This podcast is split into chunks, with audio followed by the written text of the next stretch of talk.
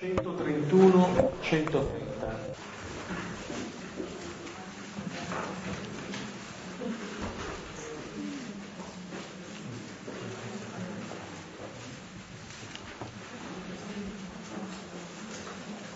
Salmo molto breve, facilmente memorizzabile.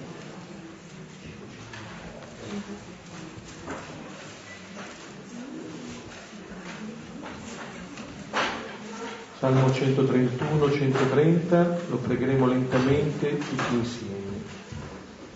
Nel nome del Padre e del Figlio e dello Spirito Santo. Amen. Signore, non si inorgoglisce il mio cuore e non si leva con superbia il mio sguardo. Non vado in cerca di cose grandi superiori alle mie forze. Io sono tranquillo e sereno, come bimbo spezzato in braccio a sua madre, come un bimbo spezzato per l'anima mia. Speri Israele nel Signore, ora e sempre. Gloria al Padre e al Figlio e allo Spirito Santo, come era nel principio e ora e sempre, nei secoli dei secoli. Amen. In questo salmo vengono descritti alcuni modi di porsi di fronte alla vita, di fronte anche al Signore del salmista, ma di ogni fedele,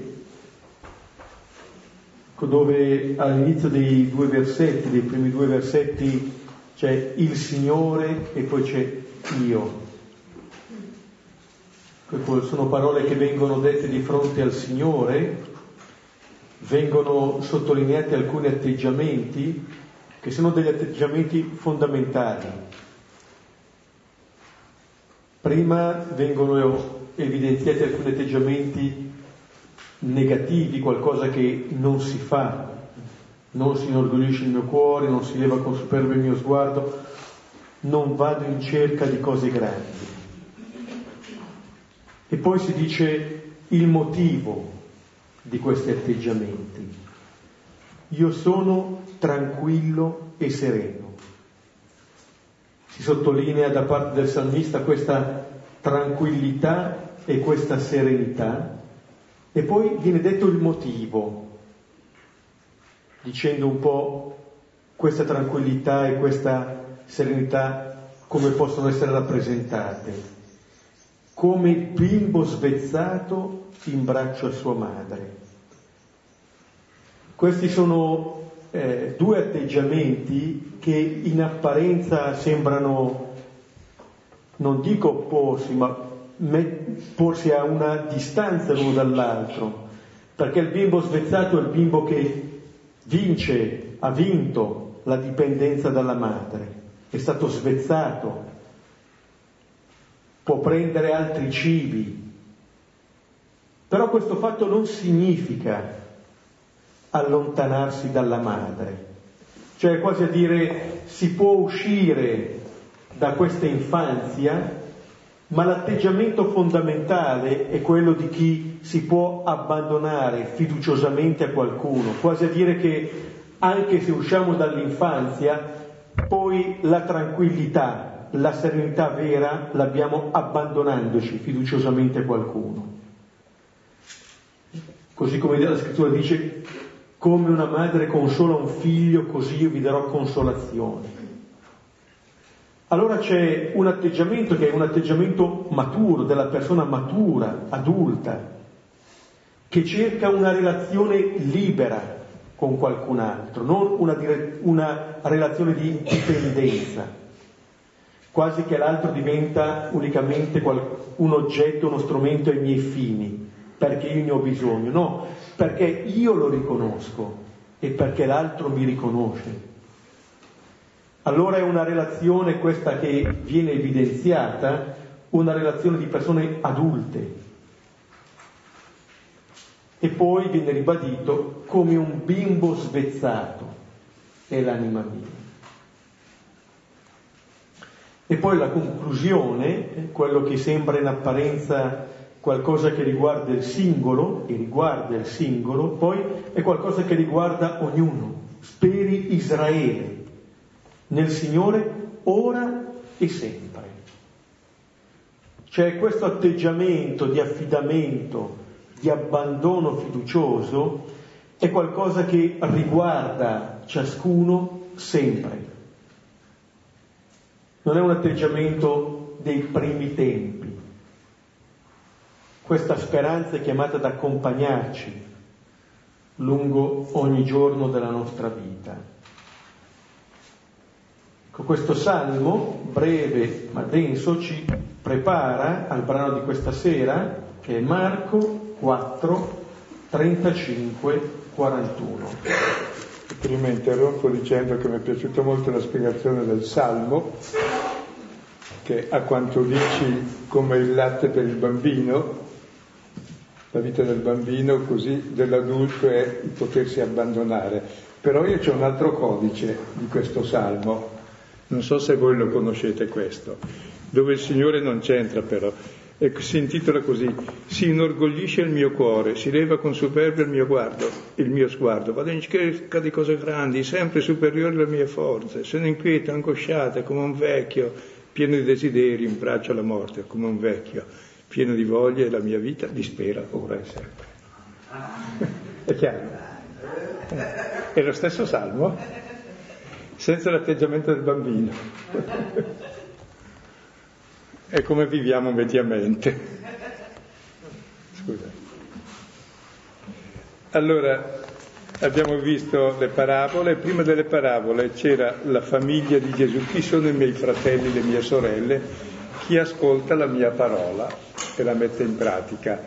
E allora abbiamo visto, no, la parola è un seme, ogni seme genera secondo la sua specie, la parola di Dio ci fa figli di Dio, cioè fratelli di Gesù addirittura madre di Gesù, sorelle di Gesù, la stessa famiglia.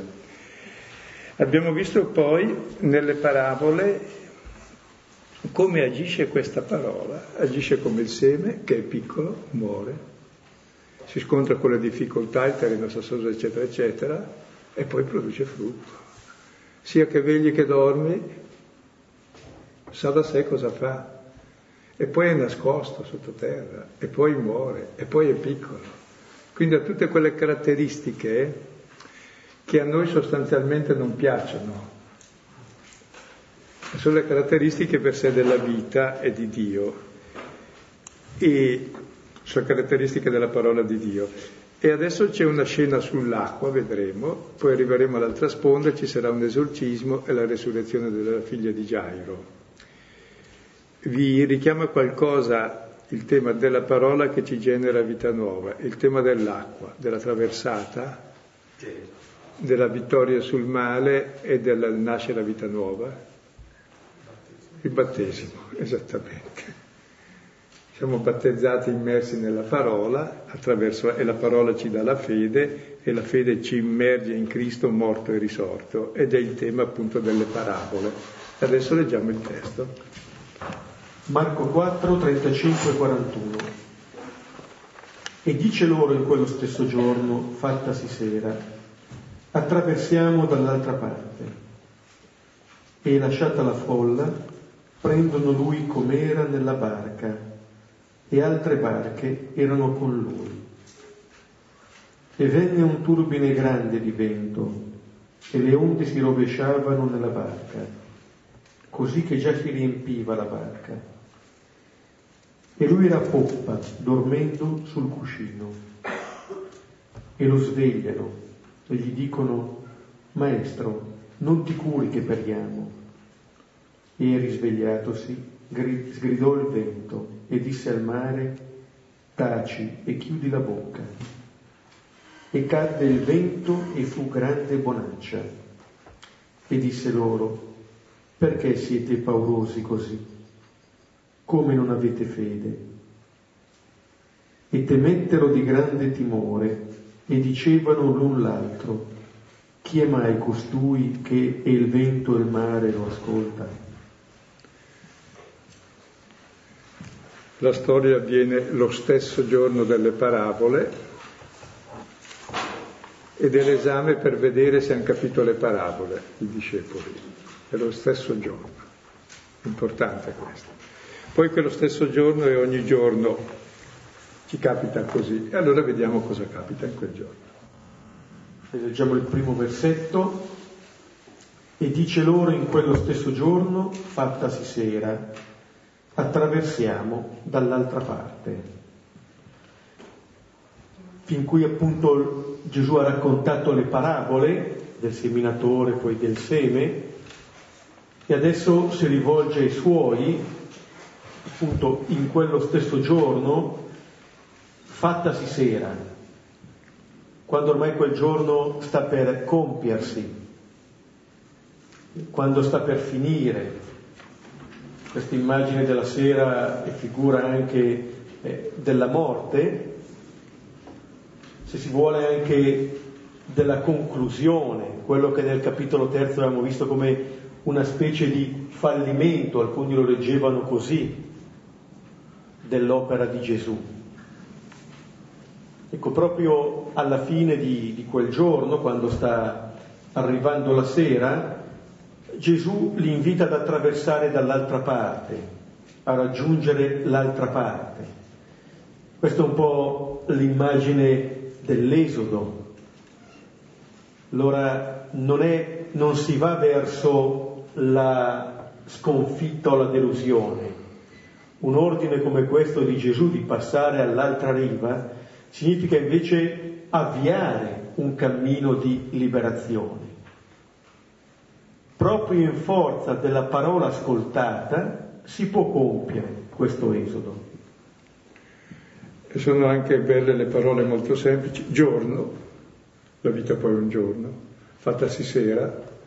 Ci sono sei sere nel Vangelo di Marco, l'ultima è quando si oscura il sole a mezzogiorno, e la sera della morte finisce nel sepolcro. Poi la settima sera non c'è più perché lui entra nelle tenebre e viviamo ormai nella luce piena. Nella sera è proprio, ed è subito sera appunto è la metafora della nostra vita, che c'è sempre quello stesso giorno come il giorno che abbiamo visto, con le difficoltà, le paure, i rovi, i sassi, gli uccelli che beccano, l'inattività, la piccolezza, il nascondimento, cioè tutti gli ingredienti di una vita abbastanza di fede, contraddittoria. E anche il fatto che il, Gesù dica attraversiamo dall'altra parte, comparirà anche altrove nel Vangelo, come dire che non si è mai arrivati, non si conosce mai abbastanza il Signore, come dire adesso l'abbiamo ascoltato, se ci fermiamo qui, questo luogo diventa il luogo in cui l'abbiamo compreso, no, lui ci dice andiamo dall'altra parte, ma probabilmente quella attraversiamo dall'altra parte vuol dire che nemmeno noi ci conosciamo profondamente. C'è un ascolto della parola, ma poi lo verifichiamo nell'attraversamento eh, di questo lago, cioè nell'attraversamento delle nostre giornate. Lì in un certo senso verifichiamo se questo seme che è stato gettato sta attecchendo. Certo che anche il Signore è un po' singolare, dico, ti fa passare di notte, in genere in barca si fa di giorno. Di notte si preferisce stare in un luogo tranquillo. No.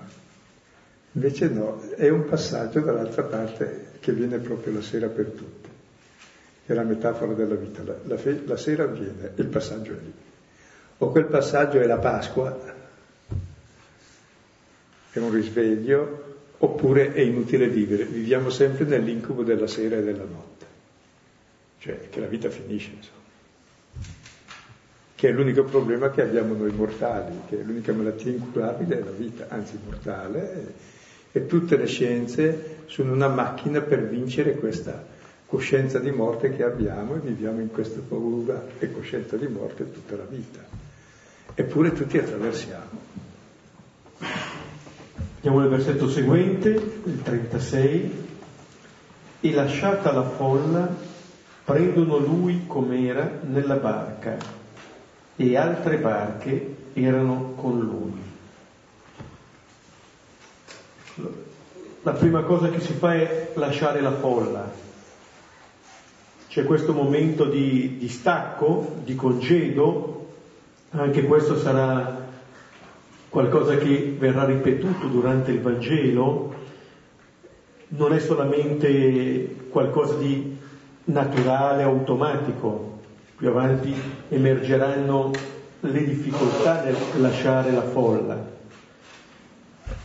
In un certo senso eh, vengono invitati questi discepoli attraverso questo attraversiamo dall'altra parte, appunto il primo frutto è lasciare la folla, avere cioè una relazione libera nei confronti delle altre persone, di nessuna dipendenza degli uni o degli altri.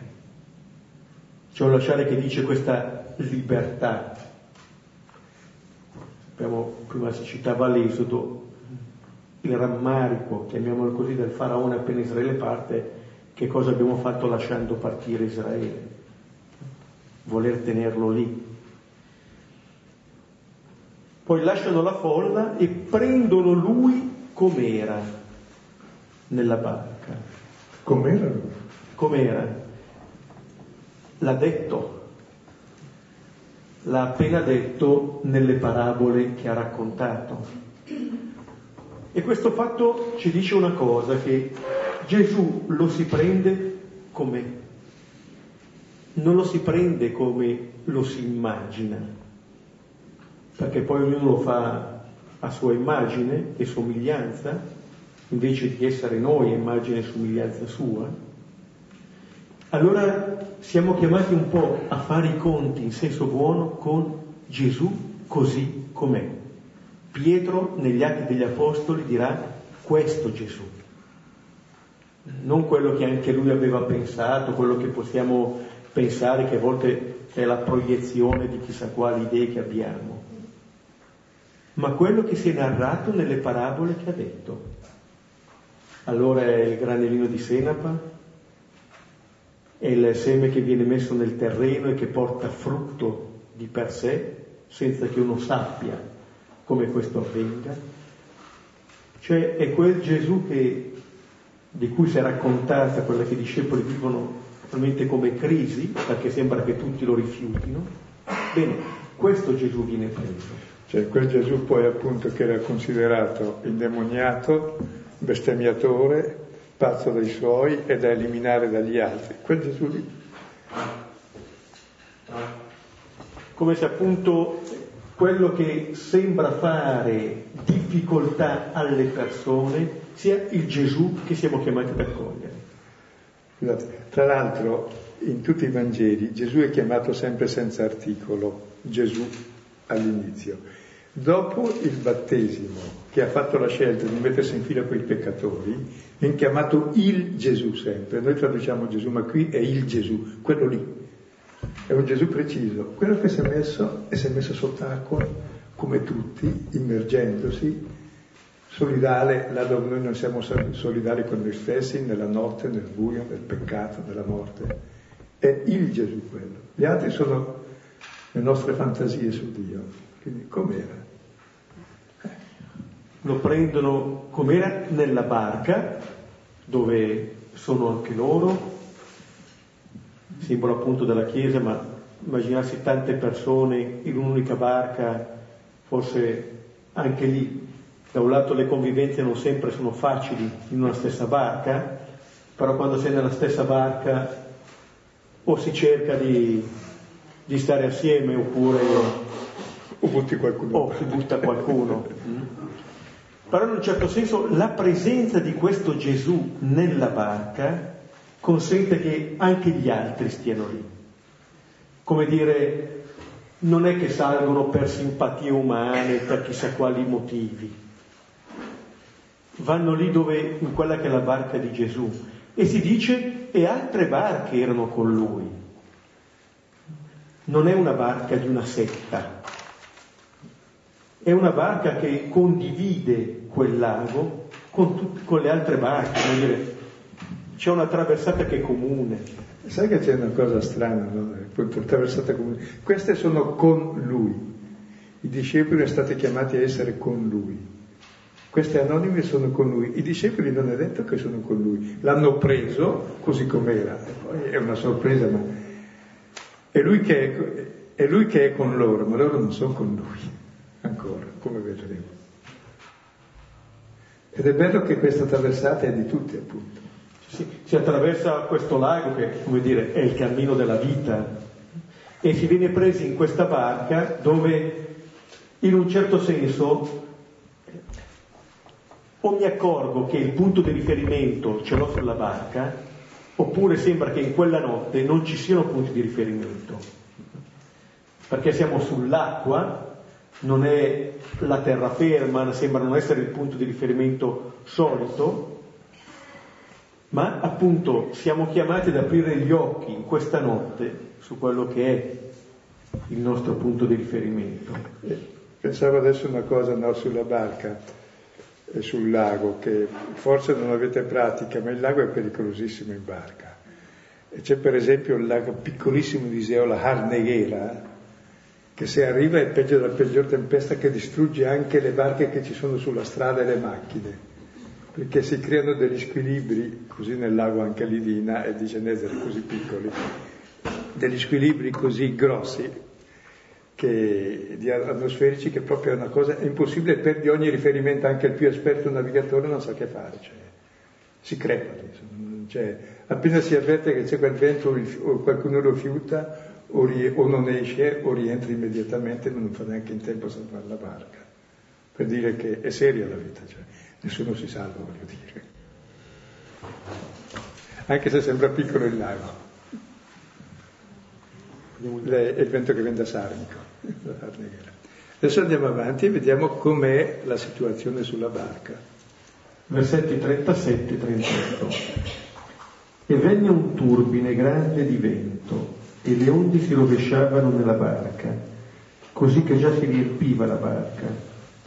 E lui era poppa, dormendo sul cuscino. E lo svegliano e gli dicono, Maestro, non ti curi che periamo. Con la barca è sospesa, è proprio tra, tra sopra e sotto, c'è questo legno che eh, galleggia ma che viene adesso incontrato da, da questa tempesta, da questo vento e da questo mare che si alza e che si rovescia nella barca. Barca che si riempie. Allora già questo ci dice che non è una novità, avvengono queste cose. Forse può spaventare il fatto che anche la barca di Gesù è presa da questa tempesta. Cioè il fatto che ci sia Gesù su quella barca non impedisce a quella barca di incontrare la tempesta. Non è che andando su quella barca si va via tranquilli mentre le altre barche vengono prese dalla tempesta. Magari c'era solo questa. Ma il fatto che riguarda tutti, cioè il Signore non è che ci salva dagli eventi della vita. Il Signore è con noi negli eventi della vita.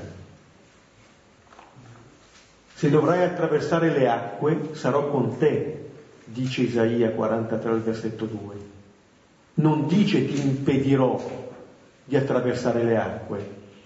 Vedete, il salmo che abbiamo letto all'inizio, che parla del bimbo svezzato, cioè il genitore non si sostituisce al bambino, faccio io per te, che poi se vado avanti così vuol dire vivo io per te. Cioè, lo ammazzi. Eh. Il Signore no, è lì con noi in quello che viviamo. Vorrei un pochino che uno immaginasse la scena perché è molto suggestiva anche, e nella vita sperimentiamo che il turbine, il vento viene dall'alto che ti spinge in basso. Il basso nella morte, nel mare, si muove. E il basso si scaglia dal basso, la forza di morte entra dentro nella barca. Quindi non c'è più nessun punto di riferimento e sa. L'alto ti spinge in basso, il basso ti aggredisce, ti si scaglia dentro, sei perduto. Sono sensazioni che credo tutti abbiamo nella vita e anche nella traversata che tutti faremo, a un certo punto ci si accorge che non c'è nessun riferimento. C'è buio, forse giorno uno vede qualcosa nel buio. Ecco, è veramente eh, con poche parole dice le difficoltà della vita che tutti attraversiamo. Il buio, l'instabilità assoluta, l'altro che ci scaraventa verso la morte e la morte ci, ci aggredisce dal basso.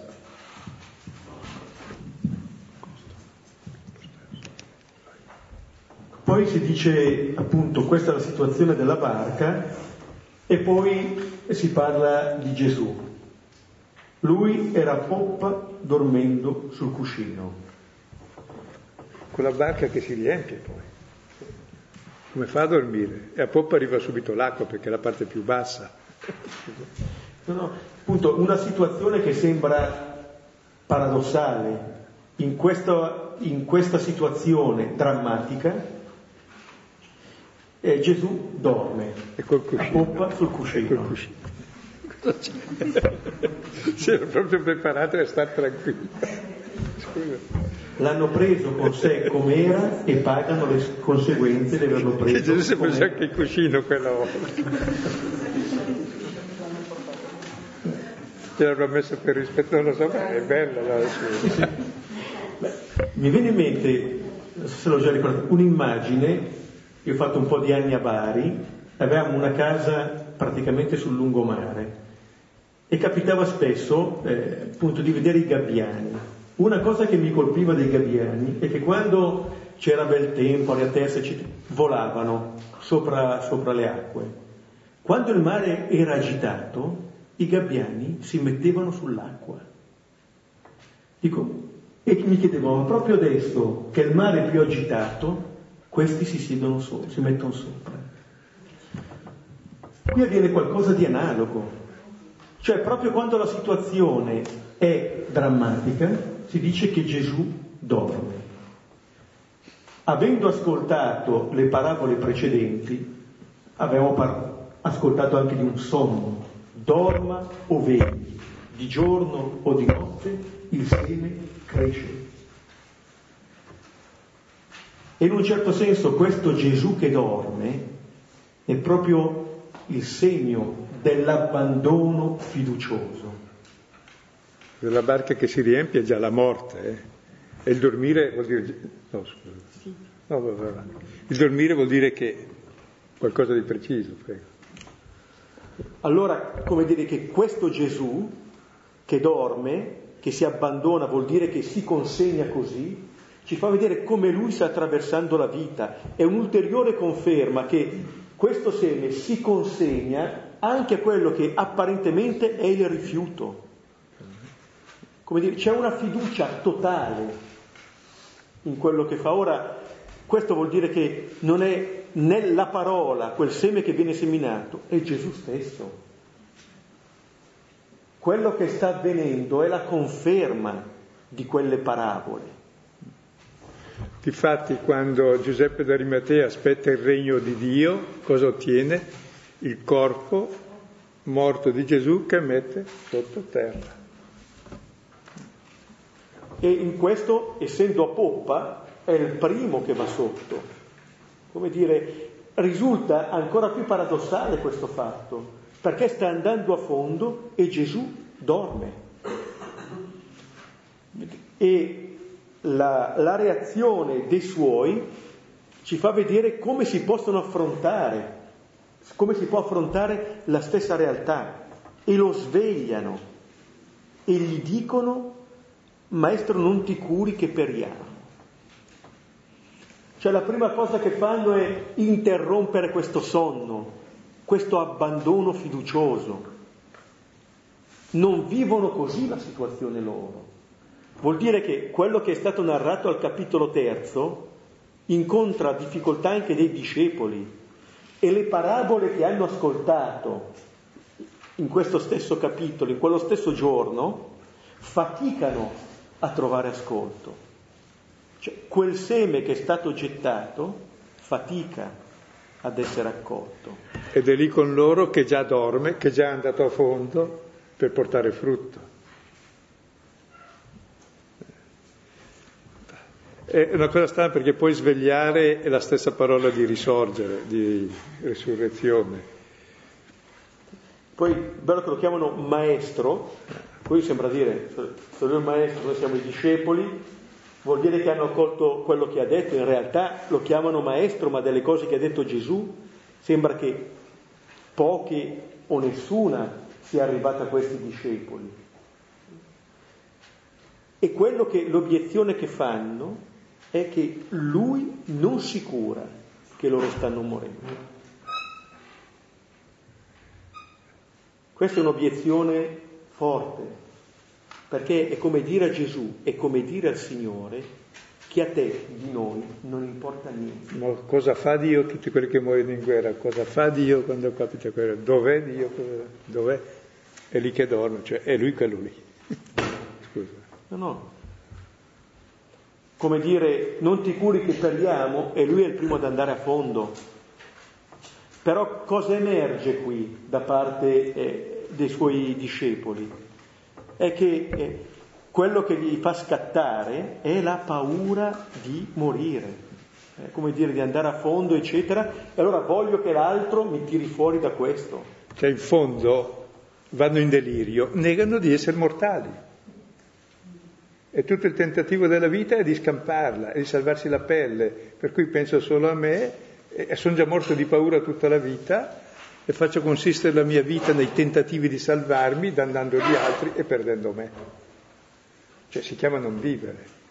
Mentre se non si affronta davvero il problema della sera, della notte, e lui è già lì, è da affrontare, è da affrontare con fiducia la difficoltà e la morte, non le cose, le quisquiglie, le cose che vanno bene.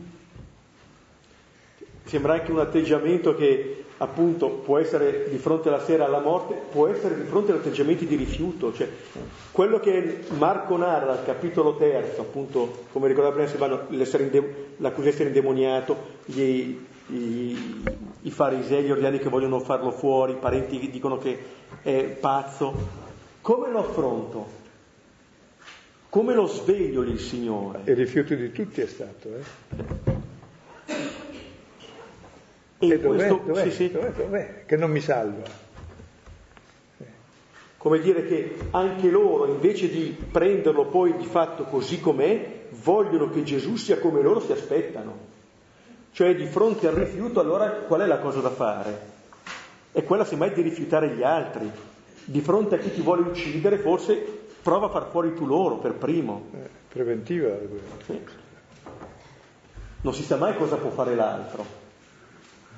Vedete che si innescano dei meccanismi eh, che poi, eh, che riguardano noi in profondità, il nostro atteggiamento nei confronti della vita, ma che poi hanno le ripercussioni nei confronti degli altri, perché noi buttiamo fuori quello che abbiamo dentro. E allora se, eh, se non altro, almeno parlano a questo Signore. Questa è la loro forza, che si rivolgono a Lui, anche dicendo queste cose, ma almeno gli dicono qualcosa. Non si mettono a parlare tra di loro. Però di fatto sono due, sulla stessa barca ci sono due modi opposti di vivere la stessa situazione. E poi è bello come lo svegliano, con un rimprovero forte. Non te ne frega niente, cioè proprio che non te ne curi, non ti importa che noi periamo, cioè peggio di così non si può dire. No? A lui che ha dato la vita per loro e che è lì che è perito per loro. Eppure... No, no, viene in mente che l'immagine dell'esodo che prima si evocava, anche il popolo di Israele dice così, addirittura dice, ci hai fatti uscire dall'Egitto per condurci in questo deserto e farci morire di fame. Sadico. Eh? Poteva farli morire in Egitto, invece no, ci hai liberati come qui, li sta portando attraverso questo isodo, ma dicono in fin dei conti per farci morire in questo lago. Non potevi farci attraversare il mattino tranquilli. È veramente una, un'obiezione eh, su questo maestro nelle cose che lui ha di più caro, che sono i suoi. Poi capite anche che non è una quisquiglia perché ogni sera, ogni difficoltà, ogni rifiuto, ogni congedo dalla folla richiama la sera, la difficoltà, la notte decisiva. Cioè dove perdiamo tutti. Allora perché stiamo in vita se siamo destinati alla morte? E la fede o ti abbandoni anche alla morte con la fiducia e allora hai vinto la morte, se no è inutile vivere. Vivi nell'angoscia della morte tutta la vita e non risorgi mai alla vita libera. Sei schiavo della paura della morte, vivi nelle tue paure. E ogni sintomo di rifiuto di vita diventa una tragedia di morte effettiva, no? Il problema è come avere fiducia in quella situazione. Vediamo il versetto 39. E risvegliatosi, sgridò il vento e disse al mare, taci e chiudi la bocca. E cadde il vento e fu grande bonaccia. Una banalità. Perché Gesù si risveglia? La più banale. Eh? Ah? Eh no, se non dormiva non avrebbe perché dormiva, perché è morto. Può risuscitare perché è morto, questo vuol dire. No, si sveglia perché ha dormito. Se uno non accetta il limite e anche il rifiuto e con fiducia e abbandono, non si risveglia mai, vive sempre nell'incubo di ciò che accadrà.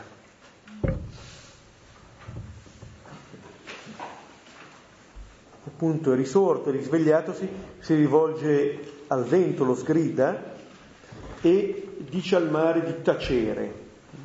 Questo è il, è il, comando che Gesù dà anche agli spiriti impuri, quello di tacere, come se qui realmente il, ma, il mare diventasse un po' il simbolo eh, del male, di ciò a cui Gesù impedisce. Vedete, il tacere eh, vuol dire che da lì sta venendo un'altra parola che sta facendo presa sui suoi. Anche una cosa interessante che sgrida il vento, anche qui l'altra parola per l'esorcismo, perché la causa del mare agitato non è il mare, l'acqua è positiva, ci stanno i pesci, si vive nel mare, si nuota, ci si diverte, è il vento che lo sconvolge.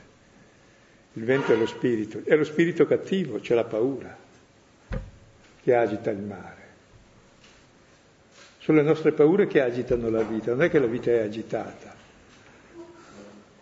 e anche ciò che agita lo spettro della morte, sono le nostre paure della morte, non la morte, che è per il risveglio, come vedremo il capitolo successivo, sull'altra sponda.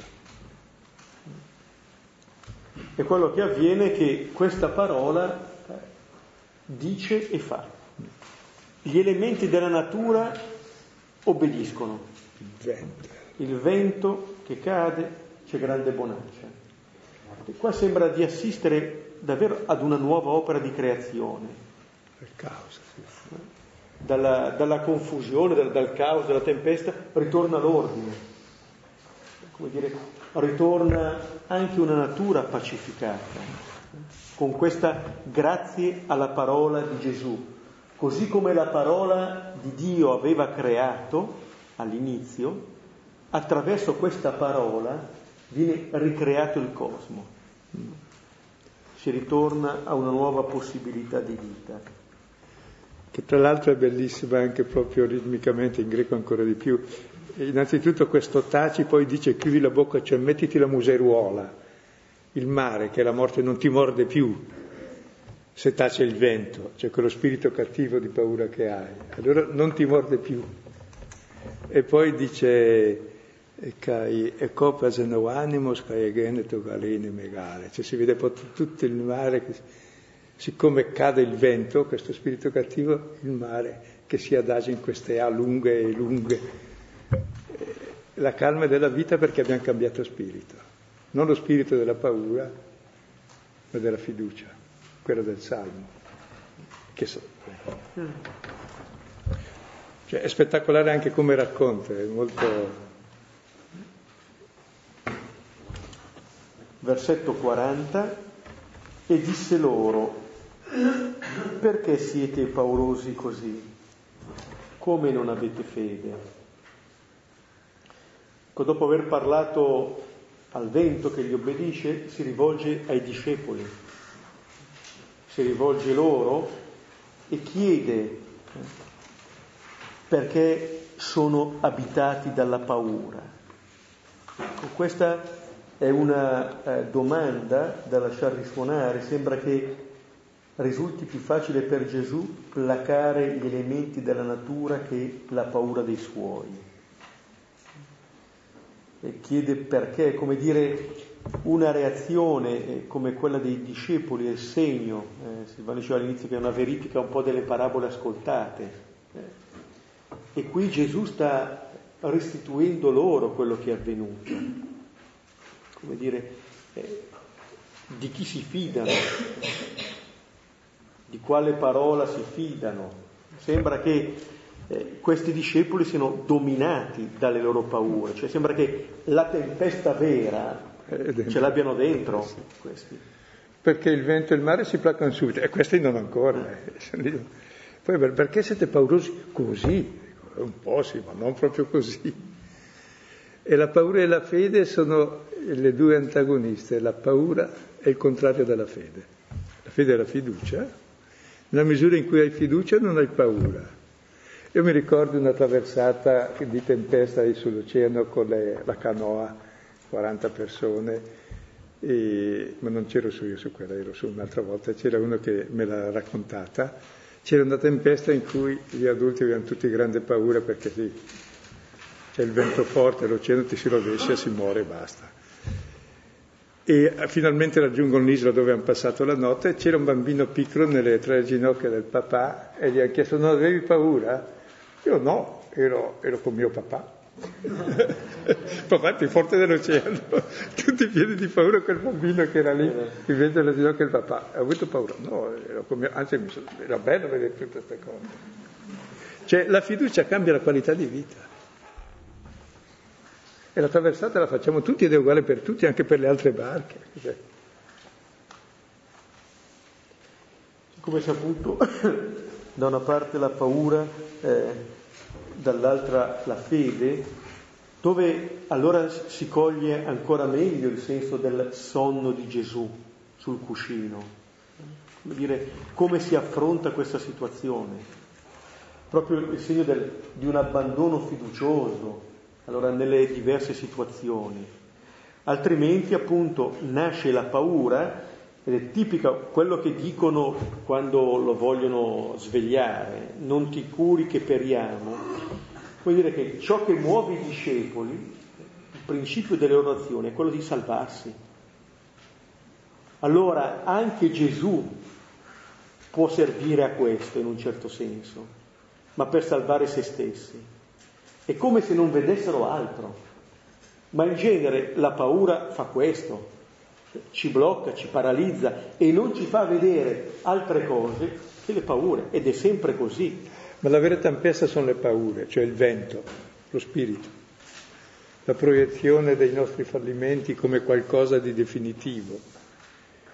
E direi concentrarsi sul negativo e poi basta, ti identifichi con quello e il male lo fai tu. Cioè il nemico non può farci nessun male al mondo, anche se tutti i diavoli del mondo fossero qui, non possono nuocerci, possono farci paura, con la menzogna, eccetera. Poi con la paura il male lo facciamo noi. Voglio dire, se io sono, sono al terzo piano, uno arriva con la pistola ad acqua dicendo ti sparo, io mi butto per salvarmi e mi ammazzo magari. Il male me lo sono fatto io perché la pistola era acqua. Al massimo eh, le nostre fantasie sono pistole ad acqua o aria, ma senza pallottola. Però sono così tragiche come quando uno in montagna, se ha paura, si mette in posizione per cadere, se ne ha tanta si butta per vertigine. Quindi il male lo facciamo noi per paura. Chi aggredisce è per paura, chi si fa male è per paura di farsi male. E la fiducia è il contrario, sta a noi credere ai desideri positivi, alla fiducia, o piegare le ginocchia davanti alla paura. E tutti abbiamo un po' l'uno e un po' l'altro. Il passare dalla paura alla fiducia cambia la qualità di vita. Oh, sono figlio di Dio. L'altro mi guarda male, sarà stravido, vabbè, pazienza, pregherò per lui, lo porterò da lui per fare un'operazione. lo aiuterò se posso, farò una raccolta. Cioè, capite, essere coscienti, sono con mio papà, io con l'oceano, cosa vuol dire? Tanto più che l'oceano noi anneghiamo, cioè in un bicchiere d'acqua puoi morire, basta farlo andare giù di traverso. E la nostra vita è uguale per tutti più o meno la traversata, eh, però è tremenda l'angoscia, è superiore a ogni prova reale, quella immaginata. Mi viene come immagine, eh, a proposito di questa paura, eccetera, l'episodio che narra il primo libro di Samuele, la, la battaglia tra Davide e Golia, al capitolo diciassettesimo, dove appunto il gigante Golia è gigante perché gli altri hanno paura. Più ne abbiamo paura, più l'avversario diventa un gigante. Più mi immagino che qualcosa eh, che mi incuta paura, quella cosa diventerà sempre più grande, sempre più grande. No? Allora, e perdiamo il senso della realtà perché viene sostituita dalle nostre paure. Allora è bello perché Golia esce in battaglia, dice, eh, ripetendo sempre le stesse parole e gli israeliti ne hanno sempre paura, fin quando arriva Davide il più piccolo, che non, non è nemmeno lì per la battaglia, che lo ascolta e va e lo sconfigge con una pietra e la fionda. Un po' proprio come il seme. Questa è la logica con cui si vince questo gigante, si vincono queste paure e rimanendo se stesso, va con la sua bisaccia di pastore, con la pietra, con la fionda che usava da pastore. Non deve fare una caricatura di sé, non deve essere diverso da quello che è. Anzi, aveva cercato di mettersi l'armatura bella del re poi. Non riusciva a camminare. Non posso muovermi. Se ne liberò. Con tutti che gli dicono non puoi, il fratello maggiore gli dice non puoi, il re gli dice non puoi, tutti dicono non puoi, e lui va e vince e libera anche gli altri ma come dire, è un atteggiamento nei confronti della vita questo. Scusate anche cose banali, vi capita qualche volta di svegliarvi alle tre con un problema gravissimo, no? E sta svegli fino alle sei, proprio torturati. Poi ci si addormenta, tutti si sveglia alle sei e mezza, che problema era? Boh. Ma sembrava così tremendo che era la fine del mondo quel problema. Eh? Magari una relazione storta, un problema... Poi non ti ricordo più neanche che cos'era. Cioè davvero abbiamo una capacità di fantasia, di creare le difficoltà. Tremenda. Ed è la paura che la crea il vento, cioè la mancanza di fiducia. Non sapere chi siamo, siamo figli di Dio, la nostra dignità assoluta, da dove veniamo e dove andiamo, e non avere deliri, sono fatto così, ho i miei limiti, d'accordo, i miei limiti sono luogo di comunione, e la vita eterna è già ora anche in questi limiti, anche nella morte che tutti passiamo, ed è bene che venga una certa età, se no deve essere brutto tirare avanti troppo a lungo se uno sta male. Deve essere brutto tirare avanti a lungo se uno sta male. Prego Dio che ci lascia morire in pace. Come ha fatto anche Papa Giovanni Paro che è andato appunto ha detto lasciatemi morire adesso, se no avete tirato troppo in lungo. Cioè sono torture. Cioè. Mentre, però con fiducia proprio. E questa traversata è uguale per tutti, in fondo, se arriva all'altra sponda, volenti o nolenti, anche tutte le altre parti. E lui è con noi e gli altri tutti sono anche con lui. Siamo tutti solidali in questo, siamo tutti comuni mortali, con limiti, rifiuti, difficoltà. Lui ne ha avuto un po' di più perché, insomma, a me pazzo, indemoniato, bestemmiatore, e da ammazzare ancora, se non, qualcuno mi avrà mandato, avevamo ammazzato, ma insomma tutto sommato non è capitato e a nessuno di noi. Vabbè, ecco, vivere la vita con fiducia. E poi un'altra cosa sulla fede, no? Gesù dice, come non avete fede? Cioè si meraviglia che non ce l'abbiano. Sì, una delle delle cose che fa meravigliare Gesù, Gesù nei Vangeli si meraviglia di due atteggiamenti che riguardano la fede, come qui quando non c'è, ma anche quando c'è. E perché si meraviglia sempre della fede? Si meraviglia perché è qualcosa che eh, dipende non da lui. Allora vede qualcosa di, eh, che appartiene alla persona o alle persone che è di fronte a sé. Allora questo è ciò che suscita questa meraviglia. Quando c'è e anche quando non c'è. E quando c'è cosa dice? che è grande la tua fede e in genere eh, che meraviglia. ti sia fatto come desideri, come dire, e in genere anche questo sarà, la troverà non dove uno eh, se lo aspetta. Anche questo è interessante, che la fede ce l'hanno i non credenti. Con buona pace di chi crede di crede. Perché ho detto non credenti, complimenti, congratulazioni per la sua fede. Ne deve aver tante. no, è bella questa meraviglia perché la nostra fiducia è qualcosa di inedito. Tra l'altro la fiducia è l'atto fondamentale dell'amore anche. Vuol dire avere fiducia. Se non c'è fiducia non c'è amore, c'è disperazione. C'è. È l'atto fondamentale, ti affidi. Allora, se c'è si meraviglia, oh che bello, la cosa più bella, non c'è mai stata, di fatto la mia fede non c'è mai stata prima che ce la metto io. Quando non c'è dice, e con tutto quel che ho fatto, addirittura ho dormito, sono morto per te, e non c'è ancora fiducia, si meraviglia anche quando non c'è. C'è sempre qualcosa di inedito la nostra fiducia, è mai scontato appunto. E che ci deve essere proprio lì, queste situazioni, altrove ce ne abbiamo tante, quando cantiamo Alleluia. Ultimo versetto, il 41, e temettero di grande timore e dicevano null'altro, chi è mai costui che e il vento e il mare lo ascolta? Questa è la domanda che eh, si fanno l'un l'altro, anche qui eh, non parlano adesso direttamente a Gesù, parlano eh, tra di loro.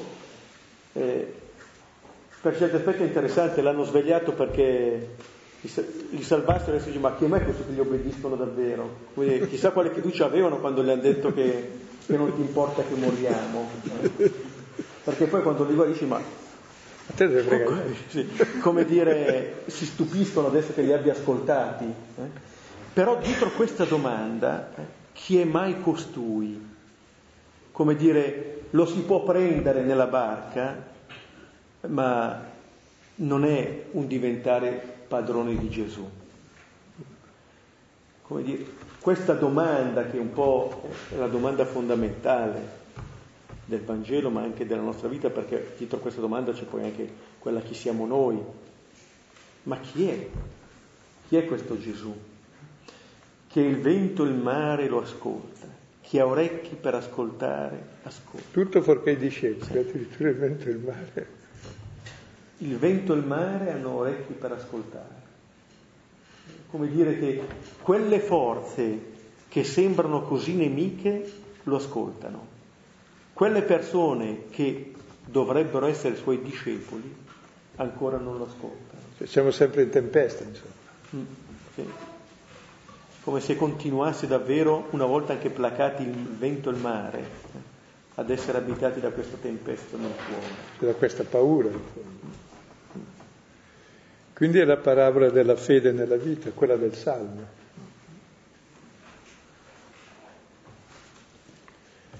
Possiamo riprendere questo brano, condividere poi ciò che sentiamo.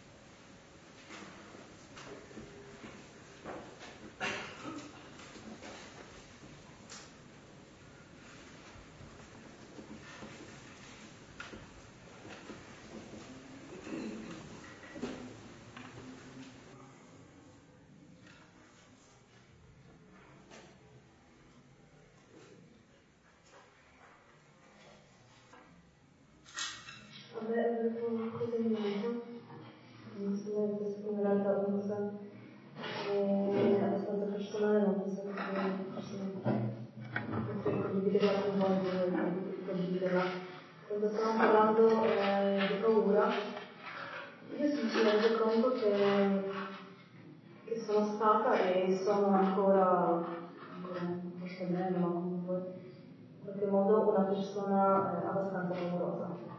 Cioè, le persone che conoscono, mi conoscono abbastanza bene non lo, non lo pensano, non, non, pensano che potrebbe essere così, ma cioè, io lo so che ci sono tante cose che nella vita eh, in qualche modo suscitano paura, preoccupazione. E questa cosa da diversi anni mi ha fatto soffrire tanto perché io non volevo considerarmi come persona paurosa, non volevo eh, avere queste paure, non volevo che, permettere che loro in qualche modo eh, guidassero me nella vita. E anche in diversi momenti ehm, cercavo quasi in modo so, con forza proprio affrontare una funzionata per piuttosto superarla. Era molto molto difficile per me accettare queste cose che erano di e, ehm, va bene, alcune col tempo vedo che da sole sparivano di quello che si guarivano come continuano così. Ma adesso quando abbiamo parlato di queste cose ho pensato perché sempre mi consideravo, cioè questo aspetto della mia vita consideravo qualcosa, non so, non so se mi questo sfigato, cioè qualcosa che non, non positivo, cioè mi, sembravo, mi sentivo eh, eh, in situazione cioè, peggiore rispetto agli altri, a, a quelli che hanno peggiori. Adesso mi viene in mente anzi, una cosa forse al contrario, no?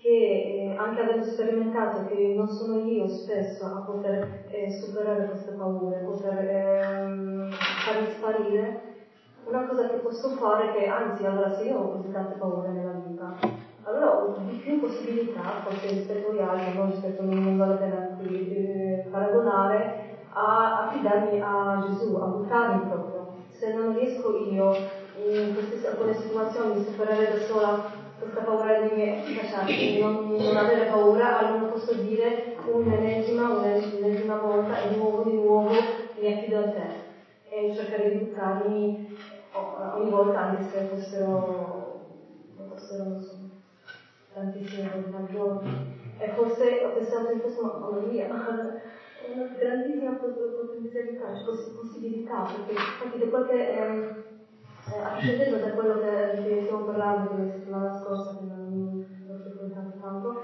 infatti da un po' di tempo mi segue molto questo pensiero di, di affidarsi, di affidarmi. E queste cose che poi ho incontrato qua, cioè, ne abbiamo parlato in alcuni della mia vita, e allora che non so, Penso una cosa importante quando abbiamo sentimenti di paura, possiamo stare lì a crescerle gonfiando le paure oppure fare atti di fiducia che le contraddicono. Cioè, se cominci a ridere sulle paure le sgonfi. Se cominci a considerarle come paure ti prendono da ammazzarti. Cioè, bisogna anche avere una certa e poi dico abbiamo motivo, c'è davvero da aver fiducia in Dio, ma anche noi siamo figli di Dio. C'è una prova, dico, per nascere siamo andati tutti e dicono che è un trauma, per morire morremo tutti e dicono che è un altro trauma. Vivere viviamo tutti e dicono che è un trauma continuo. Ridiamoci su e godiamoci la vita che è molto meglio.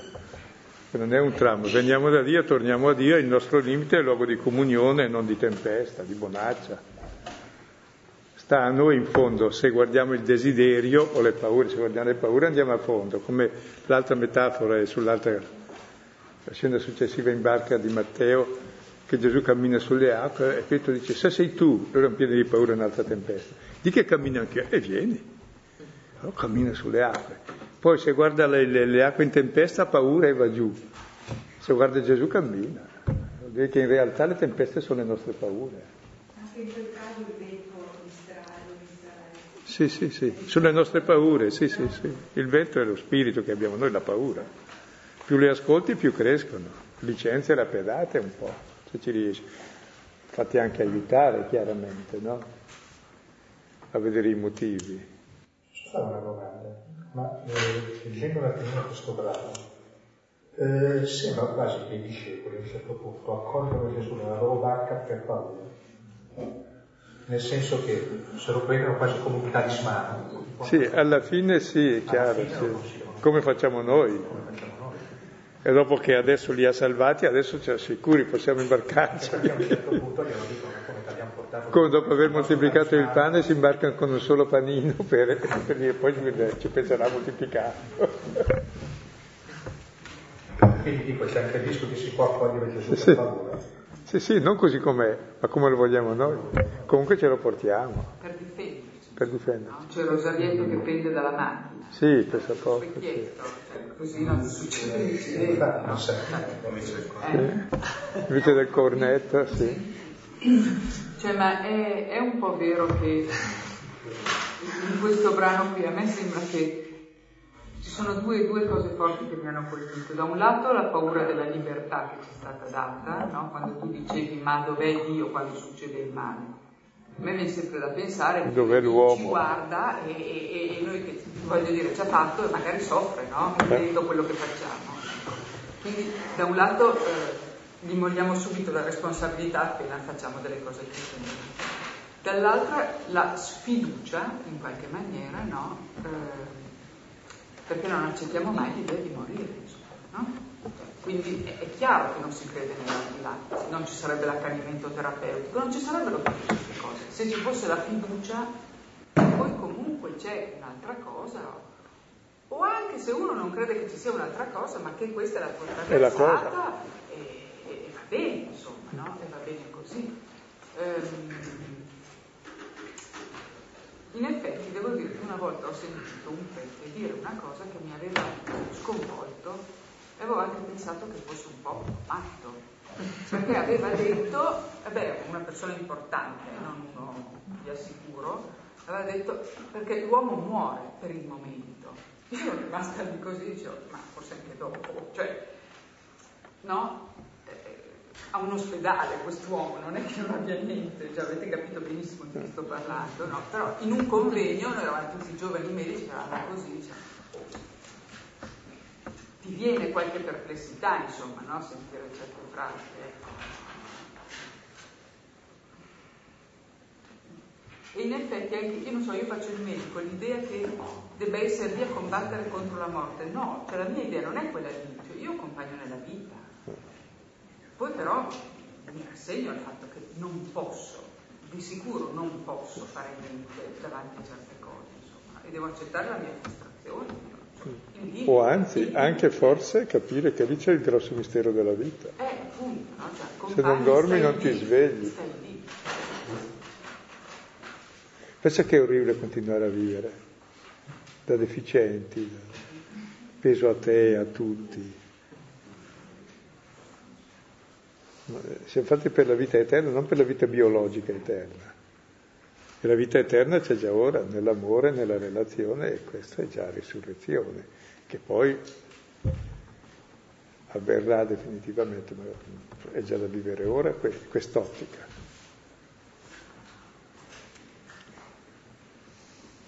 Mi viene anche da una lancia per questi apostoli, che, questi discepoli che hanno prima paura per sé, però poi hanno timore di lui.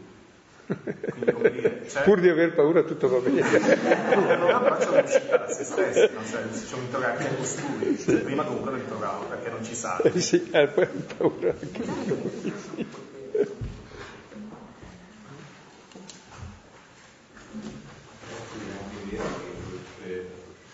Il fatto che ci sia Gesù non evita la tempesta, Gesù non ci toglie dagli eventi della vita, non elimina i dolori, il Signore è con noi in quello che viviamo.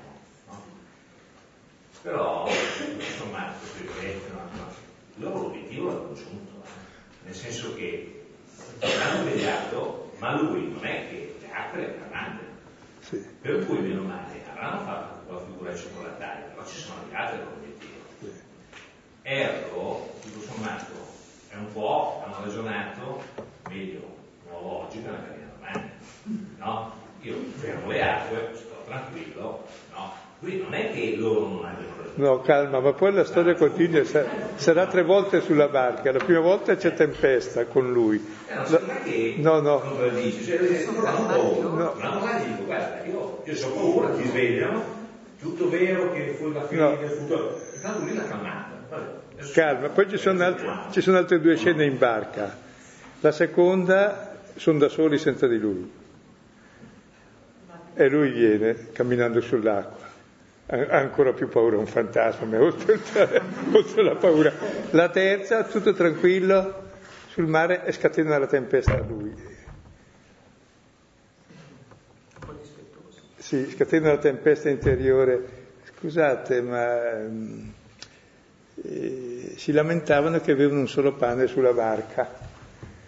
E dice, ah, così vi lamentate, e gli fa sette domande che sono una tempesta. Che la vera tempesta è quella che loro volevano anche lì, voleva adesso quel pane lì ce lo moltiplica, dice no, se avete capito niente avete il cuore indurito, cioè gli dice tutte, oh, avete occhi e non vedete, avete orecchie e non sentite, avete il cuore indurito, cioè tutte le qualità di chi uccide Cristo. E di chi uccide Cristo. E non ricordate i pani la prima volta, quante non so, 12, la seconda, 7, e non capite ancora. Tanto per dire, no? Sono, queste sono, sono, li ascolta un po' per poi portarli al dunque, che devono ascoltare loro, mica lui deve ascoltare noi. Non è che Dio deve ascoltarci, se no poveri noi. Dobbiamo ascoltare lui. Ben diverso. L'altra è la perversione della fede, un po' ci viene incontro, ma, ma un po' duro anche, perché, con rimprovero, e poi dopo fa la tempesta lui. Quando lo tentano, perché con un segno del cielo ci ha portato un panino dicendo adesso abbiamo garantito che abbiamo portato la materia prima, poi lui farà il resto. Però si lamentano perché non gli basta per mangiare. Quindi viene incontro ma poi dopo è un buon pedagogo. Quella paura che viene quando invece si, non si accetta, quando come stanno dice non si dovrebbe eh, cercare cose più gravi di noi, ma però intanto capita che non si ascoltare bene, forse magari si un dito che non era.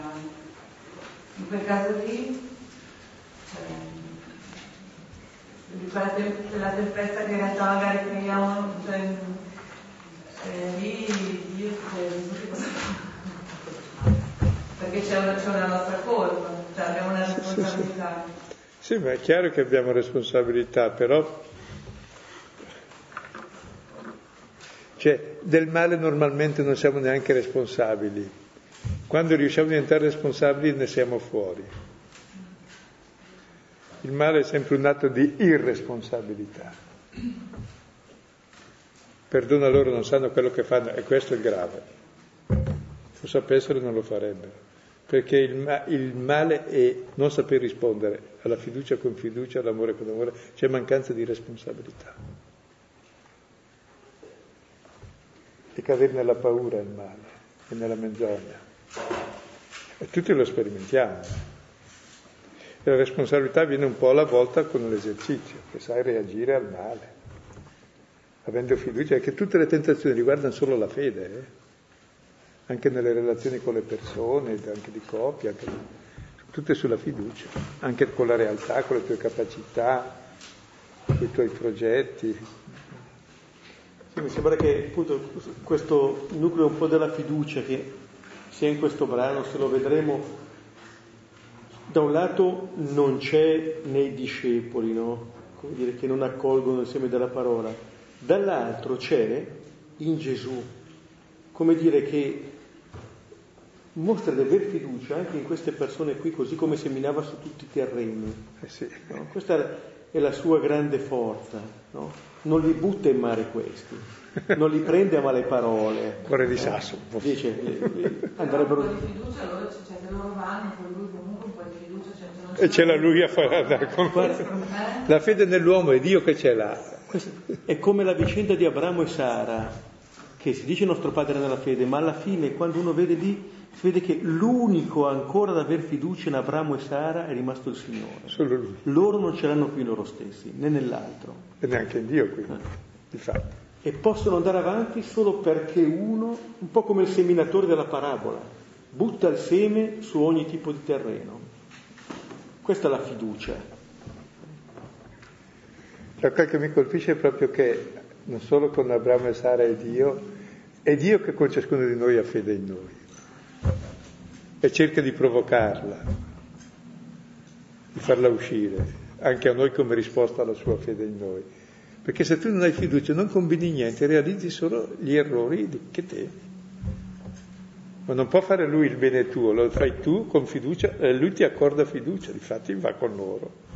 Così come si prende anche il cuscino. Ma come mai ferma su, subito il vento, la tempesta.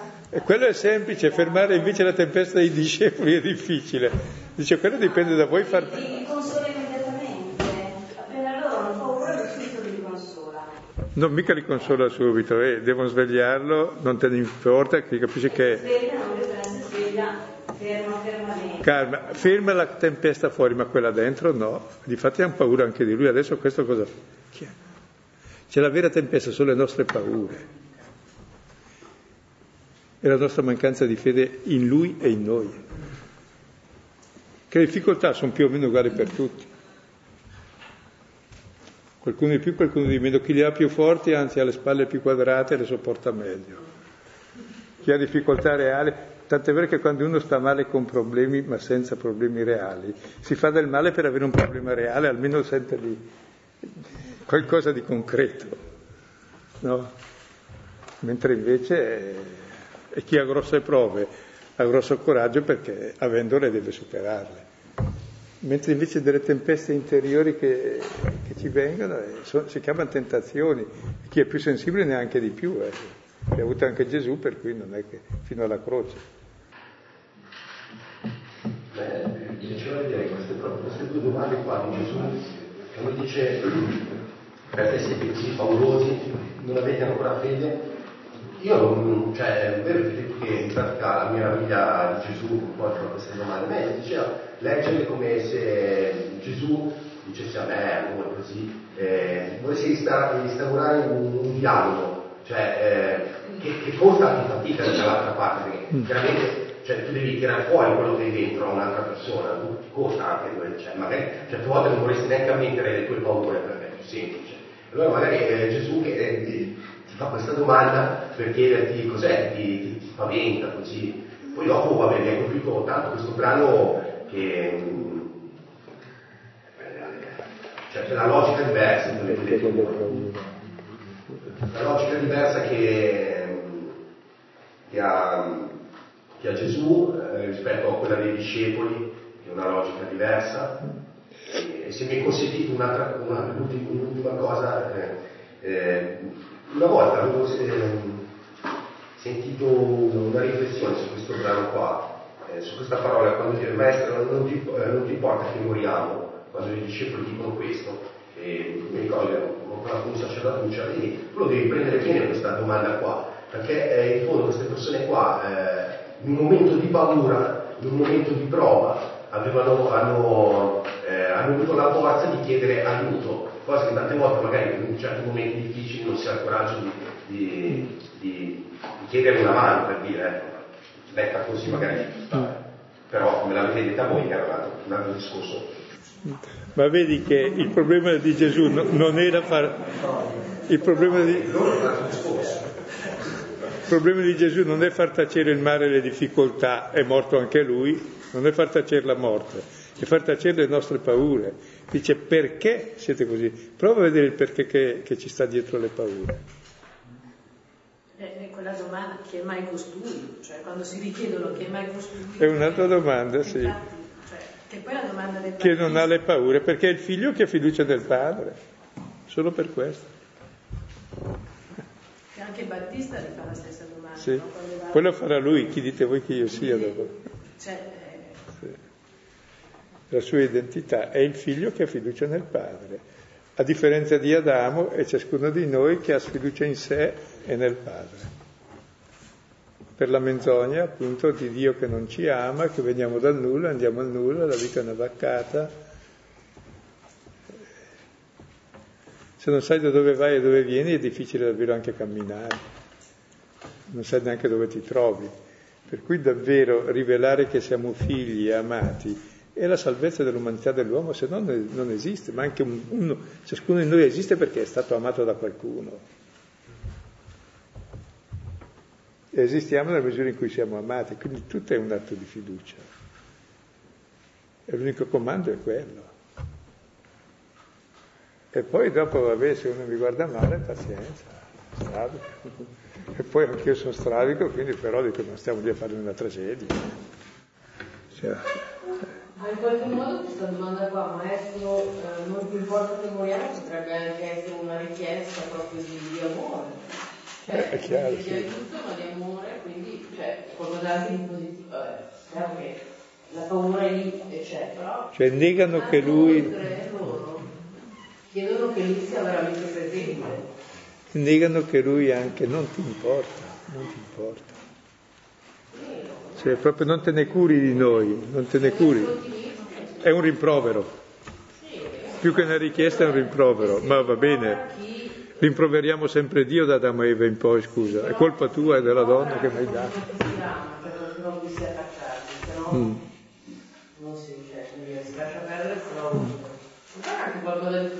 cioè, non ci leggo soltanto così l'aspetto negativo, ma anche qualcosa ci si rivolge a lui. Comunque sempre, guarda, del male rimproveriamo sempre Dio. Ma dove eri tu? Ma perché non ti curi di noi? Eh sì, va bene, lo so.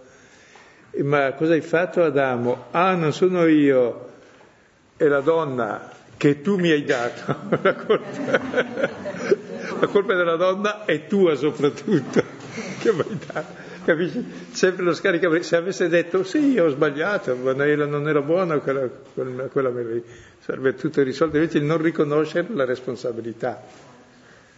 Non si può dire che E il male lo facciamo noi appunto. No, poteva essere... Poi ha fatto se niente, ha solo paura. richiesta d'aiuto poteva dire aiuto, Aiutami. eh, invece di non ti curi di noi, no? Ed è bello quando... aiuto, sì.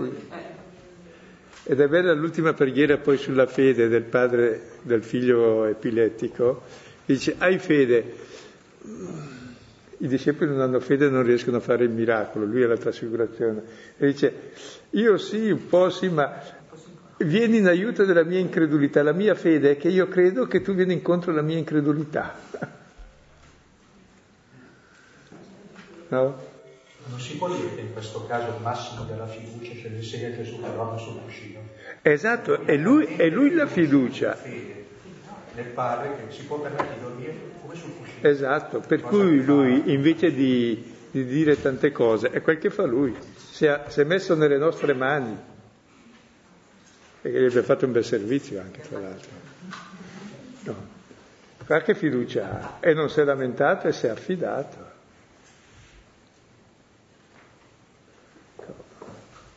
Altro che tempesta nelle nostre mani. Però voglio dire un po', per avere questa fiducia eh, bisogna fare tanta pratica.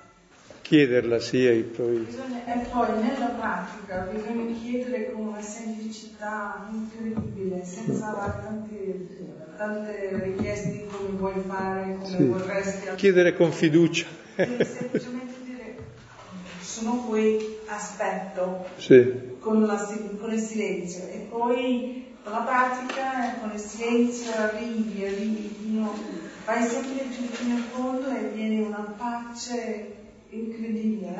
E lì parte la fiducia, parte la fede, secondo me.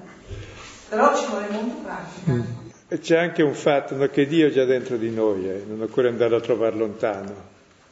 Ed è quel desiderio di amore e di fiducia che tutti abbiamo dentro. E quando lo vediamo lì realizzato, ci entra perché diciamo, "Ah, allora è possibile.